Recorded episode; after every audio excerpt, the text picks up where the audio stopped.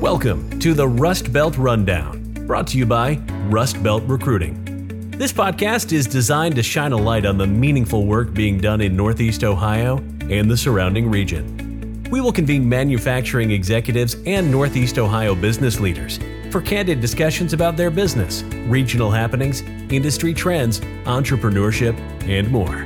Now, let's get running on the rundown. Welcome, everyone, to episode 53 of the Rust Belt Rundown, a production by Workforce LLC.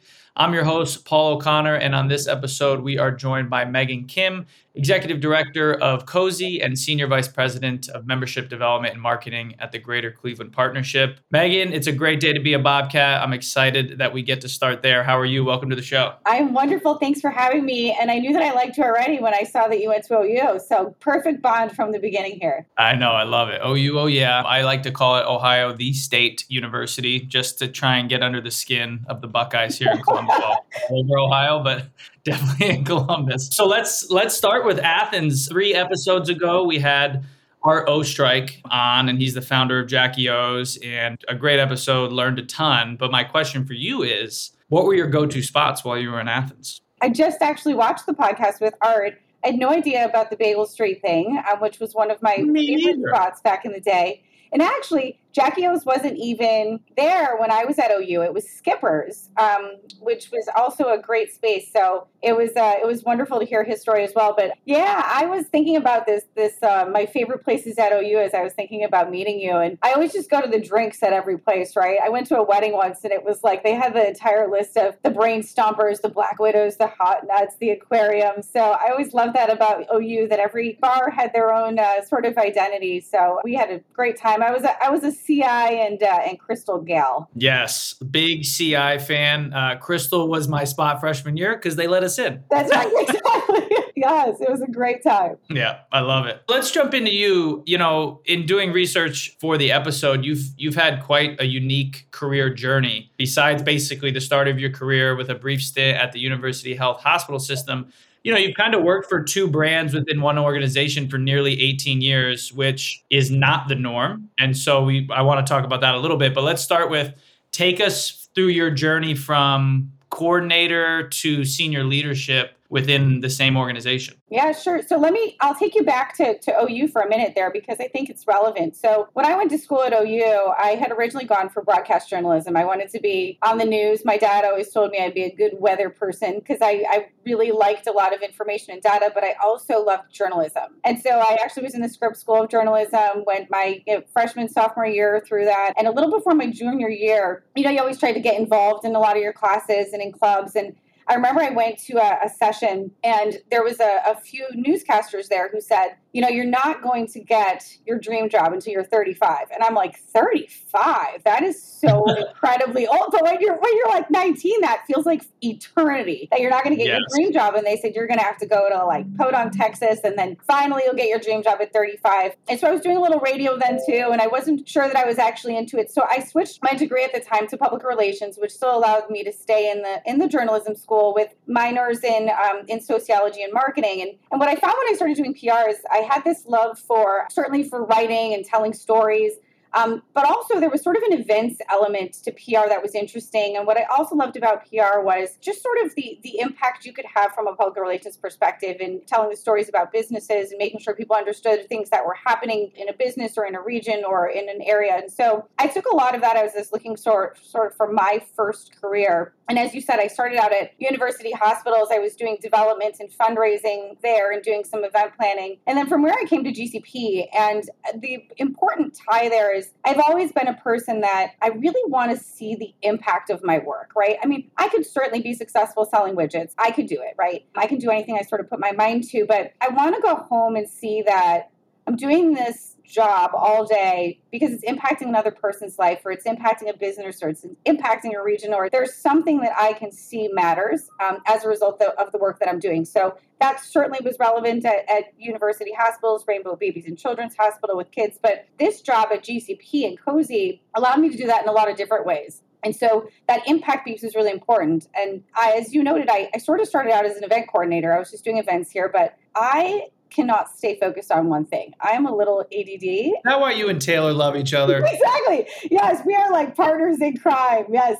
And I also love Taylor because he's the person that will just toss the bomb into the center of the room. And I love people like that. I'm like, let's just throw it in the middle of the room and get it out there. So we do yep. have that bond. But yeah, so I can't focus. So I came here and I said, I want to try this and I want to try that and let me dive into that. And nobody ever said no. Um, they always said, sure, we'll let you try it and see how you do. And I just kept taking on new things. And, um, you know, I, I'm a person who can put a lot on my plate and I, and I love that actually. I thrive on the challenge of kind of pivoting from here to there. And so that kind of grew into the role that I have at GCP today. And it's been absolutely the most um, enriching um, experience. And I'm super grateful that I have this opportunity to do this work at GCP.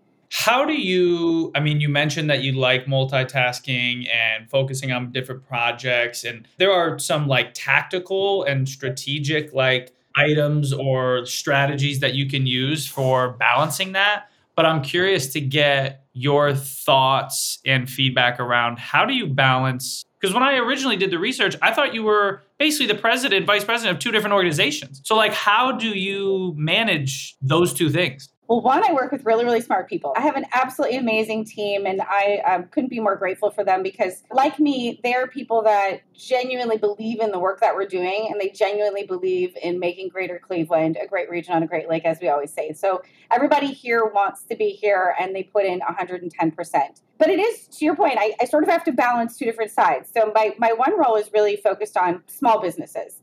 So something as as small as talking with the business and identifying how I could find capital for them to invest in their company to get to the next level, or where they can go to create a business plan, or even people come to us and say, who should I use for payroll, or what credit merchant services programs are available. So we try to help with really anything and everything that helps a small business be successful. And you know, a big part of that is also partnerships in the ecosystem, making sure we're well connected. I always say at COSE, I want us to be the one call that a small business needs to make, and we will either be the solution or we'll be the means to the solution. Small business owners wear so many hats, so it's really important for us to have the ability to be that one phone call and make sure they get whatever they need so they can go back to working on their business and continue to grow, right? That's a major focus for us. And then the other side of, of my world is the Greater Cleveland Partnership, which again, COSE is a part of Greater Cleveland Partnership. It's just the small business arm. So I oversee our, our, our small business membership, our marketing and communications, events, and sponsorship areas, which is really from a GCP perspective, just part of GCP's organization as well because the other side is really focused on economic development so we certainly intersect and support a lot of that activity as well but it's hard to answer how I do it. I just, this is how I thrive. I love the ability to hop from one thing to the other. And as you would imagine, I am that person from Cleveland that anytime somebody in my family or somebody who lives out of town says, uh, "Oh, there's not much happening in Cleveland," I give them like an hour dissertation on. Let me tell you about all the amazing things that are happening, but because people aren't as connected to it on a day-to-day basis, they just don't know. So yep. it's great to be an ambassador for all the things happening in in this region. I love it. So there have been pretty significant changes in the Cleveland landscape, including a new mayor, a new county executive, and a new CEO at GCP. I'm curious to get your thoughts on, you know, what do you think this all means for the near future as it relates to Cleveland? Yeah, so you know, we have had amazing leadership over time and certainly like any region we we continue to evolve and grow. And I I think of these new leaders and I think they really stand on the shoulders of the folks before them for sure. But I think what changed a lot with this new leadership is because everybody was sort of new in the role. Um, there was a fresh perspective on how we work together from an economic development perspective. We always talk about GCP's all in plan. And the best part about the all in plan is that we develop that in collaboration with partners. And we're focused on three things, right? Business growth, jobs growth, and income growth. We want to compete with cities like ours, like Indianapolis, Detroit, Columbus, Buffalo, Pittsburgh, all of those cities that are really our peer cities. And the way to do that is you can't have one organization doing that on their own or being duplicative. So, what we've sort of done over the last few years, as a lot of these leaders have stepped in places, we've worked together on a strategy for the region, which hasn't happened in a really long time. And the best part about that is nobody cares who takes credit. And I think that's the biggest thing that that happened as a result of maybe this evolution is sometimes as GCP, I'll just speak on our behalf, sometimes we will lead, sometimes we'll collaborate, sometimes we'll partner, sometimes we'll support, and sometimes we'll just stand on the sidelines and we'll clap because somebody else has that handled, and that's awesome. And it's much more about playing to different organizations' strengths and figuring out who can really carry the ball and what roles everyone else can play in support of that. I appreciate that. That's super helpful. My overarching question is, you know, what makes Cleveland a good place to do business? But I think like a secondary part to that would be we hear all the time for individuals, right? Like triple down on your strengths. Like yes, you want to or even like sports, right? Like, you know, I'm using basketball as an example. Yeah. If you're a really good shooter but maybe you're not good defensively, you want to get better defensively, of course. You always want to work on your weaknesses and be cognizant of them. But let's like triple down on what you do best. So, all of that to be said, first question, what makes Cleveland a good place to do business? And then the secondary question is like, a city is a city. You can improve it, but every city has pros and every city has cons. Like, what is Cleveland doing to like triple down on their pros? First, from a just an industry business perspective, right? We're accessible. We are about 500 miles from 50% of the US population. And we're also within a day's drive of about 60% of all US Fortune 500 headquarters. So there is accessibility. It is easy to be connected to people and to businesses. Northeast Ohio is also home to about 40% of Ohio's Fortune 100 companies and we have about 200 global companies with major headquarters right here in our region. So there's a lot of there's a lot of numbers, but I think that's important basis. I don't think people think about just how how accessible our region is and how many businesses there are here. And then to your point about playing sort of to our to our strengths, right? You can't ignore healthcare. Our healthcare institutions, our research institutions, clinic, UH, case, they are well known not only just across the country but but globally. So these are we are leaders. And as you know, we have a really solid manufacturing base, and those are two areas that we really want to capitalize on. But I also have been involved with GCP long enough over the last few years and some of our partners to know that innovation is a word that is used on a regular, regular basis here. We are embracing innovation. Not only innovation in our industries that are our strengths, like healthcare and manufacturing, and, and also looking at our educational institutions, but also you know, we need to become a tech town. We need to have a tech strategy for this uh, region to grow, to draw talent here, to draw businesses here. So that is a that is a focus area for us. And then just also, I talk about capitalizing on our, our strengths too. You can't ignore the fact that this is a great place to live. I love talking to people who are either boomerangs or they are new to Cleveland they speak so differently about this region than people who grew up here because they've seen a lot of other places and they have an appreciation for things that I think sometimes we people who grew up in Cleveland we take for granted. The cost of living, right? I mean, you could buy a beautiful home here and raise your family here and it's not going to bankrupt you. Actually, a lot of people if you heard during the pandemic, a lot of people moved to places like Cleveland, but they were working in places like California and New York because the cost of living was much better but they can still kind of make those kind of wages that they're making in other places now with all this remote work. All of our amazing arts and culture institutions, we have the Rock Hall, we have the Cleveland Orchestra, we have Playhouse Square, we have Cleveland Museum of Art. And those aren't just institutions that, you know, that are competing statewide or nationally. These are like global entities that have put Cleveland on the map. Um, and, and I think that's really important and also just things like our metro parks and a lot of our outdoor activities. I mean, we have three major sports teams. I mean, there is so many wonderful things about this being a place to live. And, uh, you know, the GCP strategy that we always talk about is we kind of have these five major pillars.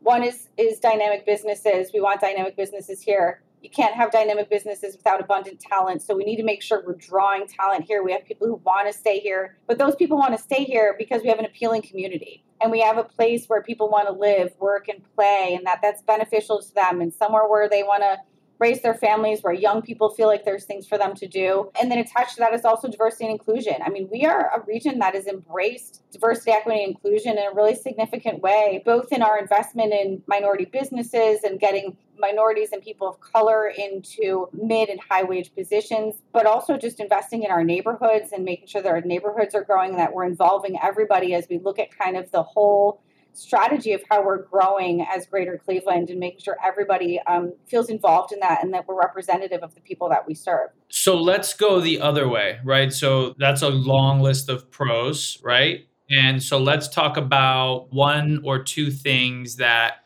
you know, if you could magic wand, snap your fingers, you know, fix whether it's about the business yeah. community or you know whatever it is, what uh, what would you try and fix in Cleveland? So I'm going to relate it a little bit to what I, I just talked about about about the people who live here. We have not done a good job creating our own narrative. You see all these articles, uh, you know, about Cleveland being the poorest city and there's this this wage gap and all these kind of negative stories from a national perspective about Cleveland. And we have not done a good job positioning ourselves. There is a sense of pride here in the people, but but we don't cheer ourselves on enough, which it relates to something that GCP is actually embarking on is we are trying to launch a business confidence campaign, which plays along really with, you know, Destination Cleveland is one of our, our biggest collaborators and they did a campaign a few years ago to understand if people here would tell somebody in the region to come visit. Because usually, when you're going to visit a city, right, you will call someone who lives there and say, Should I really come? Is there anything to do? And several, several years ago, about 30% of people who lived here said, I wouldn't tell anybody to come here. It's not really exciting city. There's not much to do. So Destination Cleveland embarked on this campaign before they even focused on, hey, we got to get visitors to feel good about Cleveland. They said, we have to make people here celebrate their city and have a sense of pride. So they started a campaign which was really, really successful, flipped the script. They had a big social media campaign. People started talking about all the things that they loved about the city, and that really boosted the morale of people to live here and then draw visitors here. We're trying to do a similar thing from a business perspective as we try to draw businesses here, which is a big part of GCP's work with many of our partners like Team Neo and Destination Cleveland also working with us on drawing talent here, we have to start telling the stories about the cool things that are happening here. Because we need to help people understand that there are businesses growing, there's new businesses launching, there's great things happening. We're expanding our metro parks, we're creating a waterfront plan. But if we don't talk about that stuff, nobody's just going to come and try to find a really good story to tell about Cleveland, right? So I think that's something I, that we are working to fix. Yeah, and it kind of goes back to your fir- one of your first points about like the importance of public relations, right? Whether it's a business, an individual, or a city. I'm kind of shocked by that 30% number because if I'm just looking at it from a sports lens, I can't maybe New York and Boston, but you can make an argument that the most prideful city and fandom is Cleveland. And if they're not third, they're second. If they're not second, they're first they're right there. And so it's kind of shocking because I would never hear that on the sports side of things, right? like, so true. Maybe I equated that to just being proud of your city because don't they go hand in hand? Like you're proud of your sports teams, you're proud of your city. I'm shocked that that's that high. Yeah, well, and now we've made a big shift, so that's positive. But I think people also complain about the weather. I mean, it's like actually, I love the seasons. I think it's fantastic that we have four seasons and that it's not always the same exact sunny and 75 all the time. I think there's there's different things that you do in different uh, different weather as well. Thank you for listening to the Rust Belt Rundown. We'll be right back after a quick break.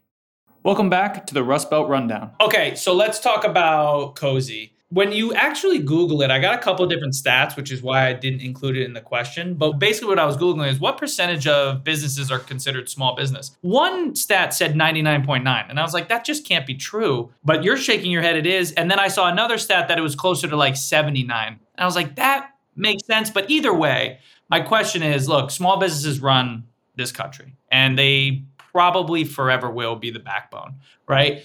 And so I want to ask how important is the work that you guys provide to small business and entrepreneurs? Yeah, no, the work of COSE is so important. And, and what I love about COSE is we just celebrated 50 years last year, founded in 1972. And COSE was actually founded by a bunch of small business owners who couldn't get work done on their own. There was a truckers' strike, and all the big companies were still having the ability to take up some of the shipping capacity, and the small businesses were failing and nobody would listen to them because it was just you know this one small business with 10 employees who cares about it right?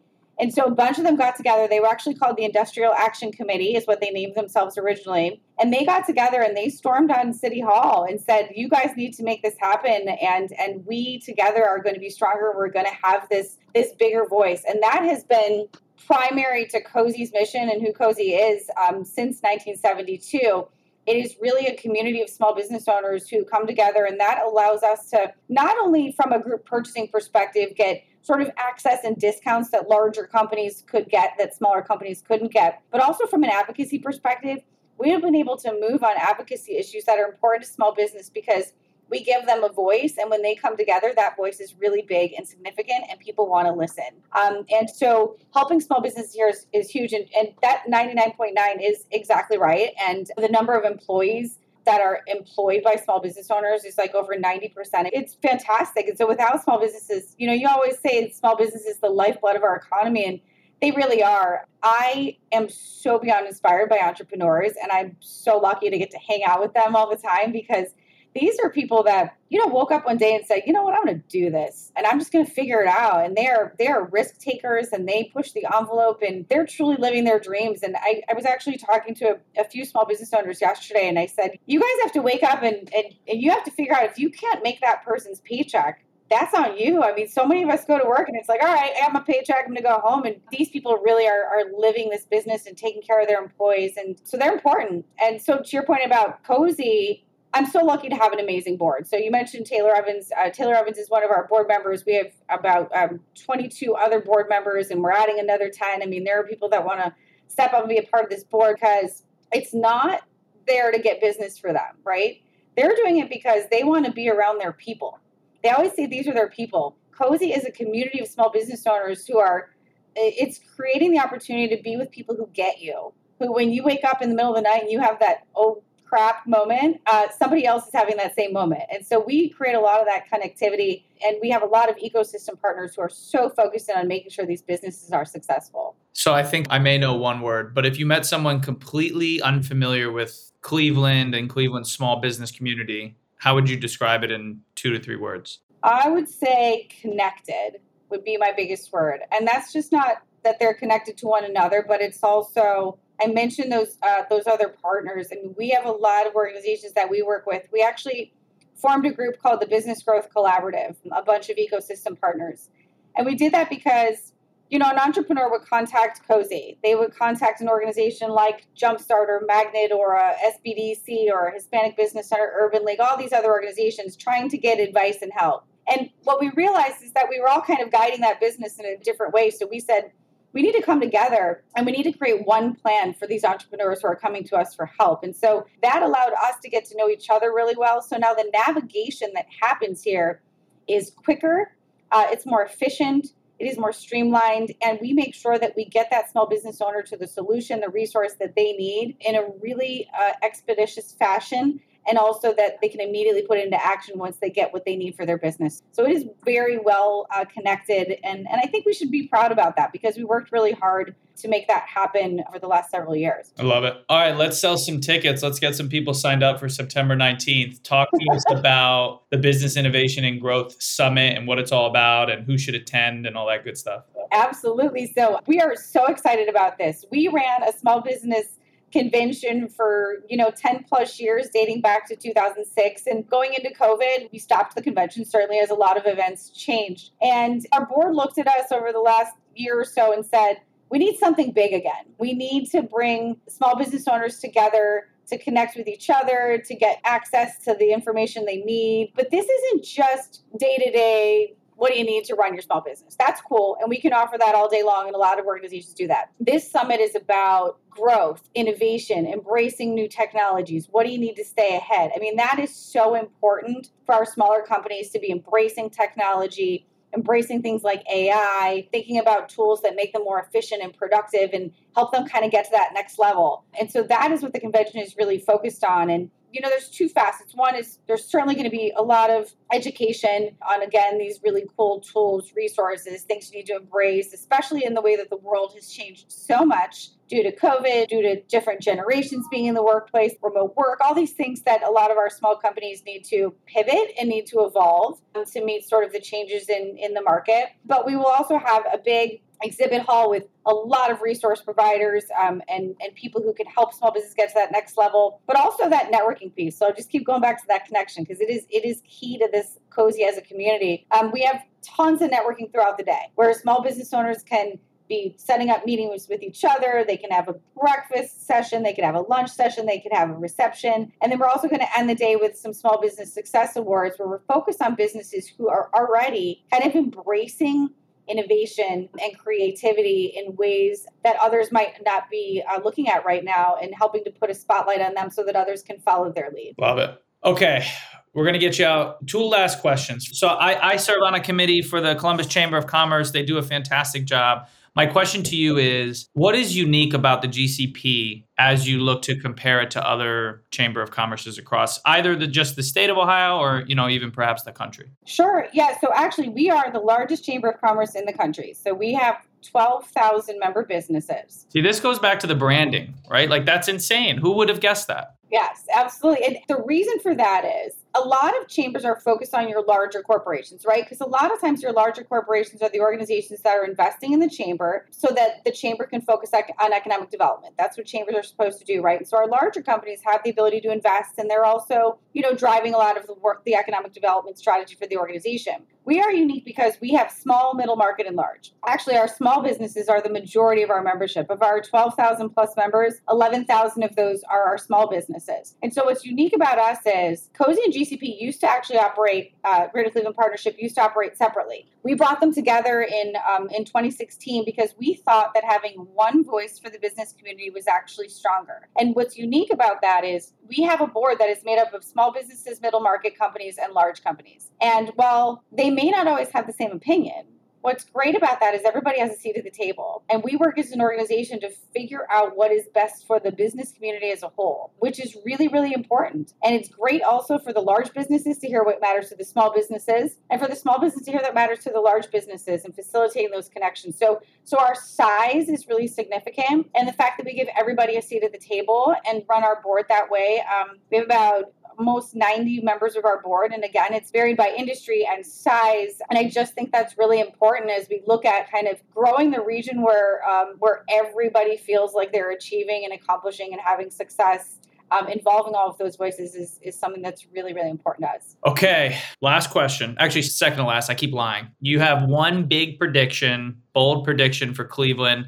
I put on here by 2030. we don't necessarily need to put a time cap on it, but what's what's your big bold prediction for Cleveland in the foreseeable future? So, for anybody who knows Cleveland, um, we have an absolutely amazing waterfront. But we haven't leveraged our water in the way that so many other cities have. And there's been so many shots at this over time to try and create a plan where we're going to we're going to do it and it's going to happen. And those never actually came to fruition. But I am confident that we are going to have a plan now. It is all about public private partnerships we have so many people working in concert right now. So when I talked earlier about not worrying about the credit and finally having a plan together, that has happened. Everybody is behind this plan to develop the waterfront. We have a lot of our businesses like uh, Bedrock and um, First Energy Stadium and the Cleveland Browns are working in collaboration with the city and all of our economic development partners and the county to make sure that this plan happens. And we are we are moving ahead and it won't be done by 2030 in completion, but we will certainly have a plan and I think it will be underway by 2030 and we will finally start to leverage that waterfront, which will bring more people downtown, um, will bring more businesses downtown for visitors. It'll be a place for people to be on the water. So that will bring so much to our city and to our region and um, and I am confident that it will happen. Okay. We're going to hold you to it. Last question. I think you're gonna have you, you're gonna have a tough time with this one. But favorite or most frequent restaurant in Cleveland can be breakfast, lunch, or dinner. I was looking at some of the other podcasts, and everybody's listed all these like really super fancy, beautiful restaurants, and I certainly love those. But I am a sucker for craft beer and a patio. So you give me a patio to sit outside in the in the sun in the summer, and I I love craft beer. I love trying different beers. I love doing the little sampler things. So I am a big fan of Saucy Brew Works. I love Brew Kettle. I love Southern Tier, and I also love Brew Garden. So those are my sort of maybe there's a beer theme here, as you can see. There but, but those are my my go tos, and also Goldhorn. So those are my go tos. I love it. Shout out to all the breweries in Cleveland. We're gonna have to come up on a Friday and get all the uh, Rust Belt podcast guests together, and we'll go to one of your spots. That would be fun. I will hold you to that. We'll go on a little beer tour. Done deal. Awesome. Megan, this was great. We really appreciate you coming on. Best of luck with everything this year. And of course, the big summit coming up in the fall. And I'm sure we'll have you on again soon. But thank you so much. Thanks, Paul. Go Bobcats. Thanks for tuning into this episode of the Rust Belt Rundown. Make sure you check us out at rustbeltrecruiting.com. The Rust Belt Rundown is available wherever you listen to your podcasts. Make sure to hit that subscribe button and click on five stars if you enjoyed this episode. See you next time.